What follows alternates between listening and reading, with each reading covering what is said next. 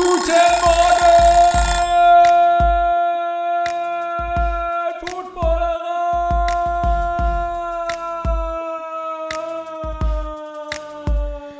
Moin Moin und herzlich willkommen zum Frühstücksei am Dienstag. Diesmal mit keinem Monday Night Football Game, sondern mit dem College-Finale. Äh, Ich begrüße Stolle. Stolle, schön, dass du da bist. Schönen guten Morgen auch dir. Du bist ja unser Footballerei-College-Experte. Wie, wie war das Spiel gestern? War das eines der Highlights für dich im Jahr? Immer, jedes Jahr. Aber gestern war halt auch wirklich ein geiles Spiel.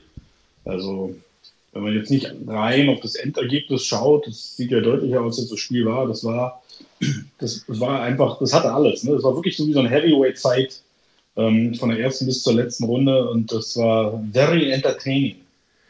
Genau, am Ende ein relativ klarer Sieg ähm, vom Ergebnis her der Georgia Bulldogs. Kannst du einmal erklären, ähm, was das bedeutet für Georgia, für den, für den Trainer, der früher Assistent bei Saban war, beim, beim Finalgegner?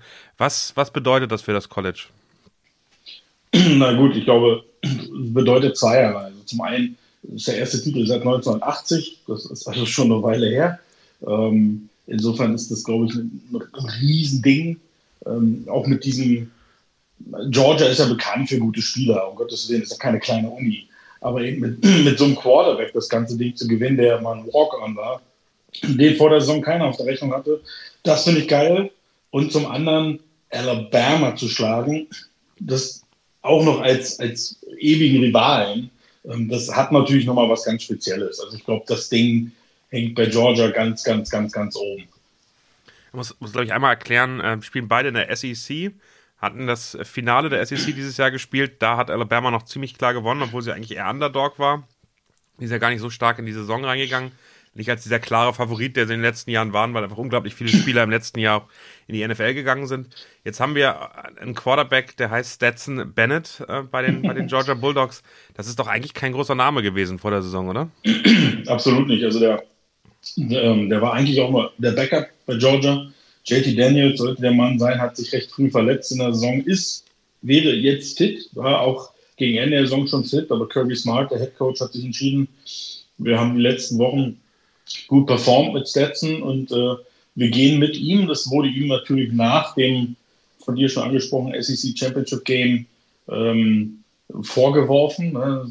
Da musste sich natürlich anhören, naja, Bennett sah, und er sah wirklich schlecht aus in dem Spiel, wie allerdings die ganze Mannschaft.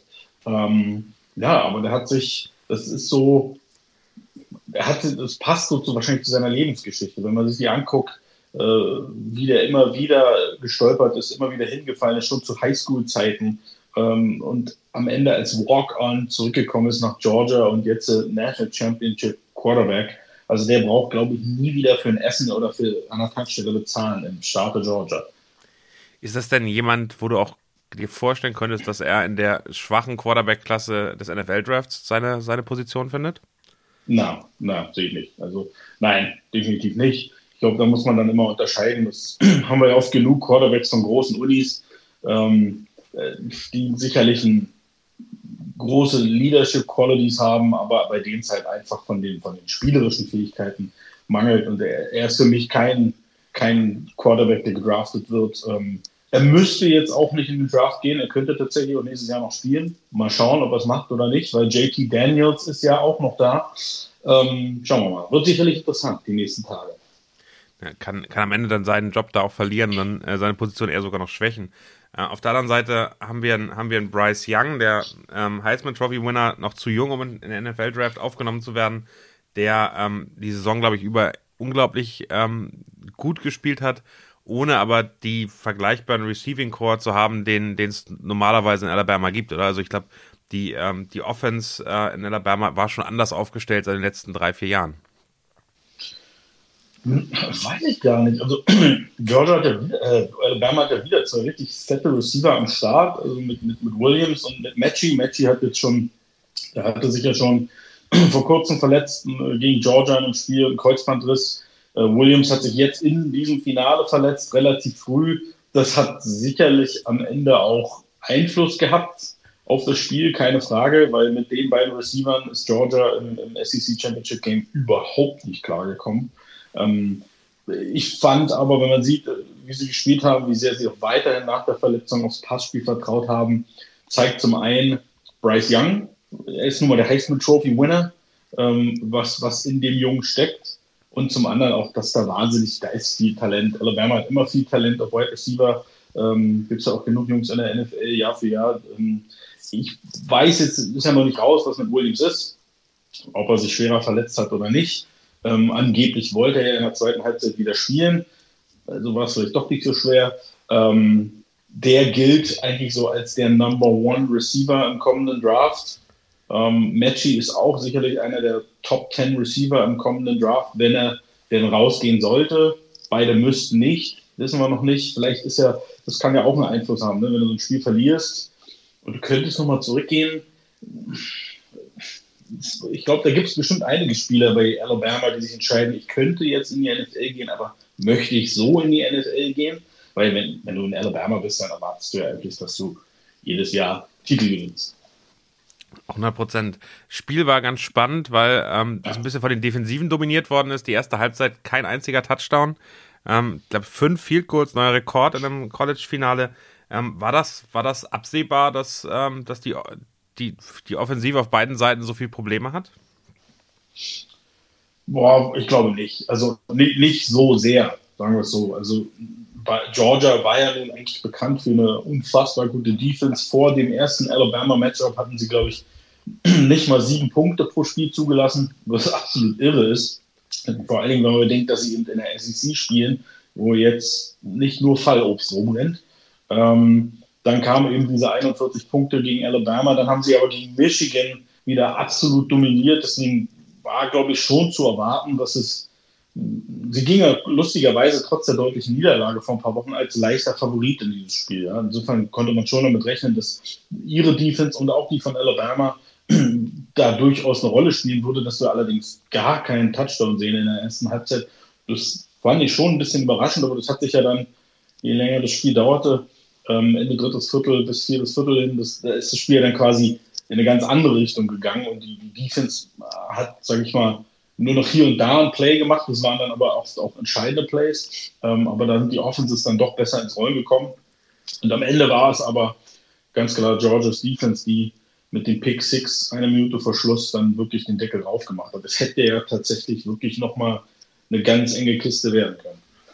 Genau, was, was ich ganz spannend fand, so wenn man sich die Statistik nochmal anguckt, dann äh, hat Georgia schon sehr viel über den Boden gemacht, haben mit äh, Samir White und äh, James Cook, der Name ist nicht ganz unbekannt, ist der Bruder äh, von Delvin Cook, haben die ähm, da schon ähm, sehr viel Yards gemacht, sehr viel Druck gemacht, während Alabama wirklich ja gefühlt nur über die Luft ging. Da gab es also ähm, ich glaube, Brian Robinson Jr. ist da mit 20 Carries der, der am meisten, ein Average von drei Yards, das ist ja überhaupt kein, kein Erfolg. Das sah man am Ende auch in der Red Zone.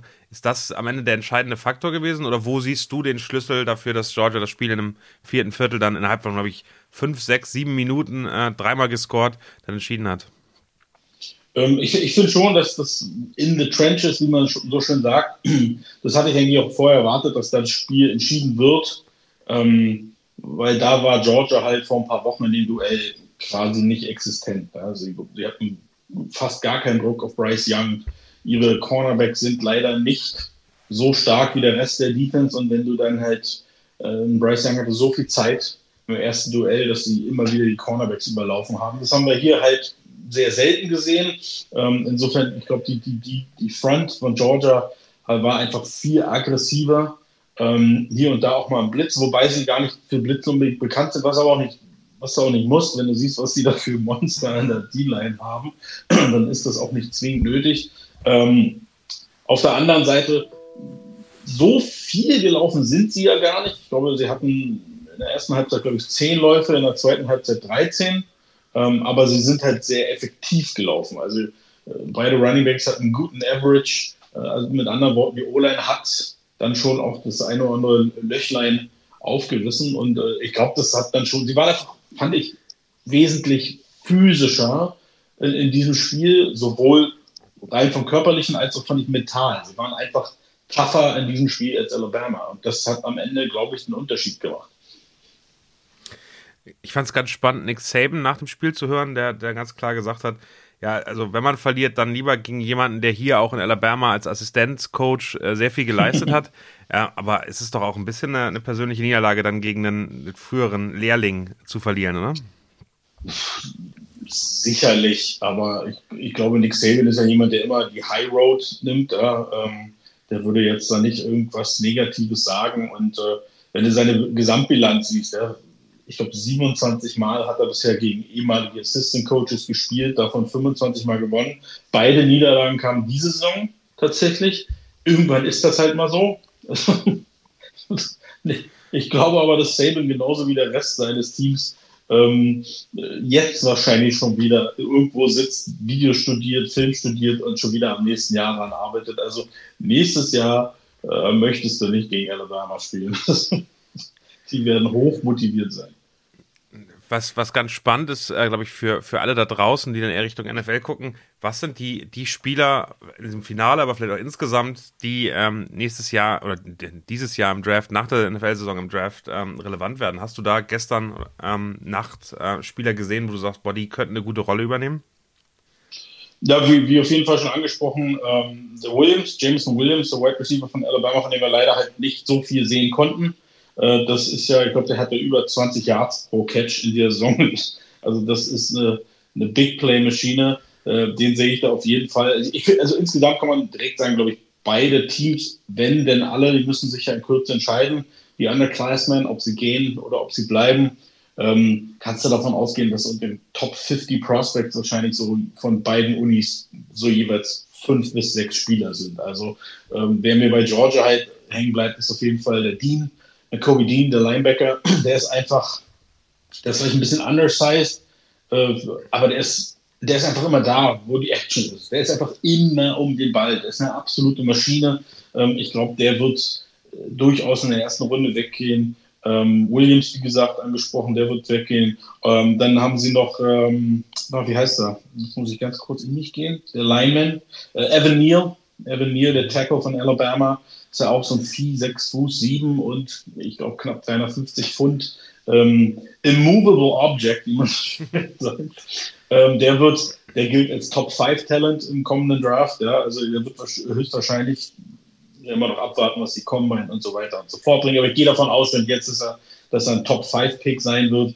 Ähm, genauso auf der anderen Seite Georgia hast du dann auch noch ähm, einen richtig krassen Jordan Battle, fällt mir noch ein, der Safety von Alabama ist vielleicht der beste Safety im Board. Äh, Jordan Davis von Georgia, der Defensive Lineman, auch 6 Fuß 7 und nochmal ein paar Pfund mehr als Neil. Der ist, also, also wenn du den siehst, das ist, das ist wie zwei Schrank, Schrankwände in einer Person, die aber unfassbar flink und schnell beweglich sind.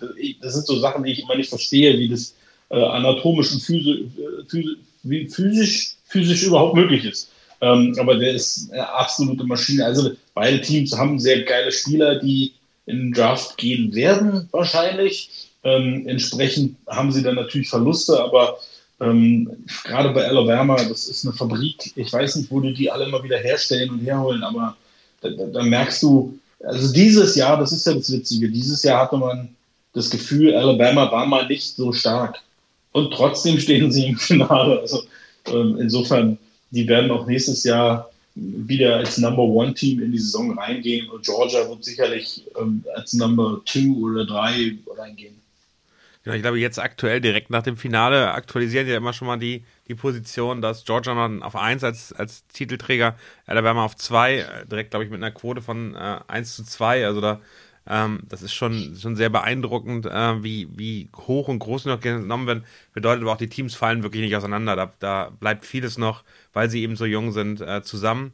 Bryce Young, glaube ich, ganz spannend nochmal als Quarterback, der in diesem Jahr schon so exzellent war. Was kann man nächstes Jahr von dem erwarten? Wird das noch besser?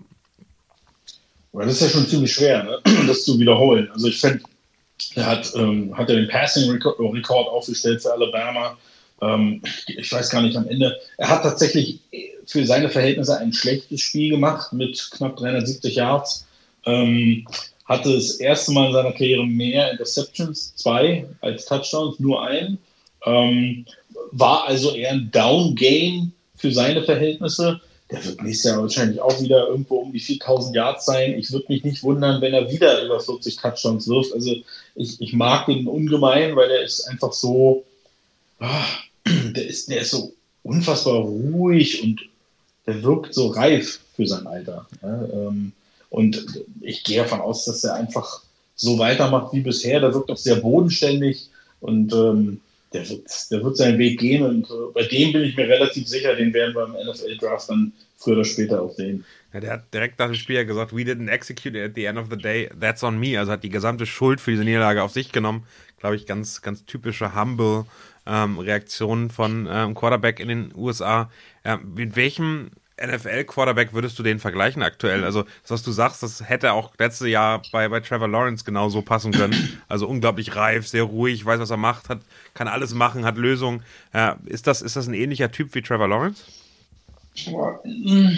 Na, ich, ich, ich würde schon denken, dass Trevor Lawrence noch einen stärkeren Arm auf jeden Fall hat und auch, ähm, glaube ich, den einen oder anderen Wurf besser macht, wobei wie gesagt, ist auch noch ein sehr junger. Ja, also der hat noch viel, viel Zeit. Also, aber sonst vom Typ her, er ist, er ist eher ein Pocket-Passer. Er ist gar nicht, also nicht, dass er nicht mobil ist, aber er ist eher der Typ Pocket-Passer. Ich weiß gar nicht, mit, mit wem würde ich ihn vergleichen. Boah, tatsächlich erinnert er mich, das klingt jetzt vielleicht komisch, aber er erinnert mich dann eher an Tom Brady. Ganz ehrlich. Es ist sehr, er liest die Defense unheimlich gut. Ähm, wie gesagt, er ist nicht der mobilste, dennoch, also mobiler als Tom Brady sind sogar wir beide. Ähm, also, na, also tatsächlich ist natürlich sehr, die Messlatte sehr, sehr hoch, das, das gebe ich zu. Aber ich, ich finde, das, das ist so einer, der, der könnte in der NFL tatsächlich auch für viele Jahre ganz stoisch, wie der da hinten drin steht, wie der die Offense leitet. Der, der ist auch so einer, der der wenig, sehr wenig schlechte Plays macht. Und wenn er eins macht, dann, dann ist das sofort wieder raus aus dem System. Also der, der geht einfach wieder raus und macht es beim nächsten Mal besser. Und ähm, ich würde auch denken, die zweite Interception, also die am Ende spielentscheidende Interception, geht nicht auf sein Konto. Für mich sah es so aus, als wenn der Receiver äh, nicht die Route gelaufen ist, die für ihn vorgesehen war. Was halt passiert, wenn du dann plötzlich einen Freshman drin zu stehen hast. Ja? Dann kann sowas einfach passieren, dass die Kommunikation nicht da ist. Ähm, die erste ging auf sein Konto, aber die zweite definitiv, würde ich sagen, war nicht seine. Ist am Ende egal, es ist, ist, ist war spielentscheidend. Ähm, aber ich, ich mag ihn total und ähm, schauen wir mal, ob ich recht behalte mit der, mit der, mit der Brady. Mit, ja, mit der Brady-Geschichte hat mich jetzt ein bisschen an ein anderes Alabama-Produkt äh, erinnert, äh, genannt Michael McCorkle Jones, Mac Jones, der auch ein bisschen so einen Brady-Vergleich immer anbekommt, nicht nur wegen den Patriots. Ähm, aber ähm, das wäre ja so ähnlich, oder?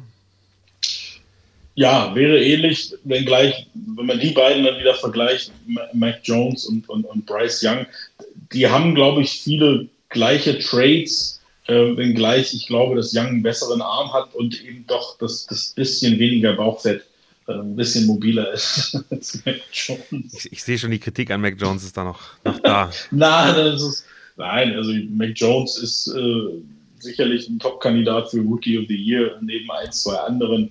Ähm, ja, aber ich, ich glaube, Bryce Youngs Ceiling ist am Ende, glaube ich, ein bisschen höher sogar. Sehr, sehr spannend. Äh, da sind wir interessiert. Ich glaube, da werden wir noch viel drüber reden, wenn es Richtung, Richtung Draft im nächsten Jahr dann geht. Ähm, wenn er dann auch ähm, dazu in der Lage ist, äh, sich, sich anzumelden. Ich möchte noch ganz kurz einmal äh, auf ein, ein neues äh, Footballerei-Format äh, zu sprechen kommen. Am Donnerstag startet äh, unsere Kooperation mit dem Kicker, Icing the Kicker. Könntest du einmal ähm, äh, für dich auch sagen, was, was das für dich ist, was, wieso man da auf jeden Fall reinhören sollte? Ähm, ja, ich finde es total spannend. Also ich, ich kenne die Inhalte noch gar nicht, was passiert, aber ich finde es einfach total spannend, dass, dass der Kicker ähm, zu der Überzeugung gekommen ist, äh, Football ist geil und lass uns da einfach mal mitmachen, weil der Kicker ist halt eine Institution in Deutschland. Da brauchen wir nicht drüber reden.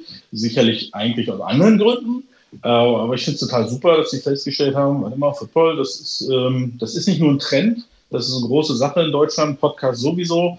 Äh, lass uns das äh, alles unter einen Hut stopfen und äh, dann mit dem Kutsche oder wem auch immer von uns ähm, jede Woche da was Spannendes produzieren. Ich weiß nicht, ob du über die Inhalte ein bisschen mehr weißt. Genau, also sind Kutsche, Detti sind auf jeden Fall dabei, plus ein Experte, das ist dann Max von Garnier oder Schuan Fatah, also auf die könnt ihr euch freuen.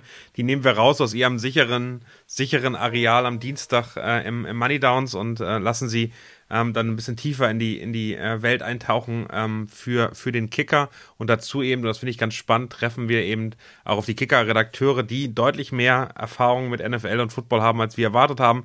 Äh, sehr, sehr stark auch Fans sind. Die spielen Fantasy-Football jedes Jahr und sind da äh, extrem tief drin. Also da haben wir den in den ersten Redaktionscalls auch irgendwie wirklich mit denen sehr tief schon diskutiert ähm, über die Ergebnisse der letzten Wochenenden. Da freuen wir uns sehr drauf. Ich bin auch gespannt, wie das wie das wird, wie sich das anfühlt. Es ist, glaube ich, eine andere Zielgruppe, aber ähm, man sollte auf jeden Fall mal reinhören. Ähm, ich glaube, das, das ist ganz interessant, was sie in der ersten Woche jetzt machen werden. Neben den Previews der, der, der Playoff-Spiele für Super Wildcard Weekend wird es eben auch immer um die deutschen Spieler gehen. Hast du da, ähm, so, wenn du zurückguckst aus der Saison, was war deine deutsche Überraschung in der letzten NFL-Saison?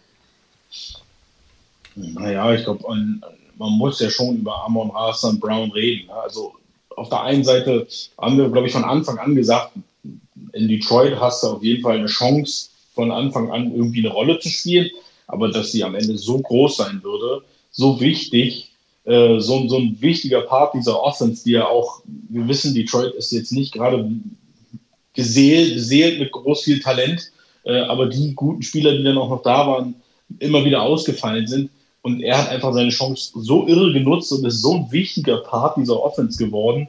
Ähm, ich, für mich ist er Offensive Rookie of the Year. Ich weiß, er wird nicht, er wird nicht werden. Ist mir klar, dass wahrscheinlich der Chase werden wird. Ähm, ich würde, wie gesagt, auch Mac Jones Punkte geben. Ich würde Davis Mills mehr Punkte als Mac Jones geben, weil ich bei dem genauso beeindruckt bin, was der in Houston mit diesem Kader geleistet hat. Ähm, aber ich finde, Amon Ra hat mega performt, ist einfach, ist ein Name. Und das, das ja, dass wir, dass wir einen Playmaker haben in der NFL. Ähm, oft war es ja eher, ich will nicht sagen undankbare Position, aber zumindest wenn es um offensiven Output geht, ist natürlich sowohl Fullback schwierig als auch andere O-Liner oder was auch immer. Und jetzt hast du einen Wide Receiver, der Woche für Woche abliefert, in den Schlagzeilen ist, positiv in den Schlagzeilen ist. Das ist, das ist doch ein Segen für uns alle. Ne, definitiv. Ich glaube, dass ähm, wenn man wenn man mal die äh, die offizielle Kicker-Rangliste nehmen würde, analog dazu äh, uns überlegen würde, dann wäre das doch eher Weltklasse als internationale Klasse, oder? genau so. Sehr schön. Dann danke ich dir. Ähm, ich hoffe, ähm, wir haben ähm, ein bisschen Einblick geben können in das, in das College-Finale. Wenn ihr noch Fragen dazu habt, dann ist Stolle auf jeden Fall die richtige Person. Fragt ihn über Instagram, über Twitter, wenn ihr noch irgendwas wissen wollt, wenn irgendein Spieler euch aufgefallen ist, wenn ihr irgendwelche Themen habt, die, die da unklar sind. Das ist unser, unser College-Experte, der da wirklich so tief drin ist wie, wie kein anderer. Danke dir, Stolle. Ähm, und dann wünsche ich dir und uns allen einen schönen Tag. Ähm, und viel Spaß mit all den Footballerei-Inhalten und den Playoffs, die dann an diesem Wochenende losgehen. Absolut, das wird spannend. Danke dir. Ciao. Danke dir. Ciao.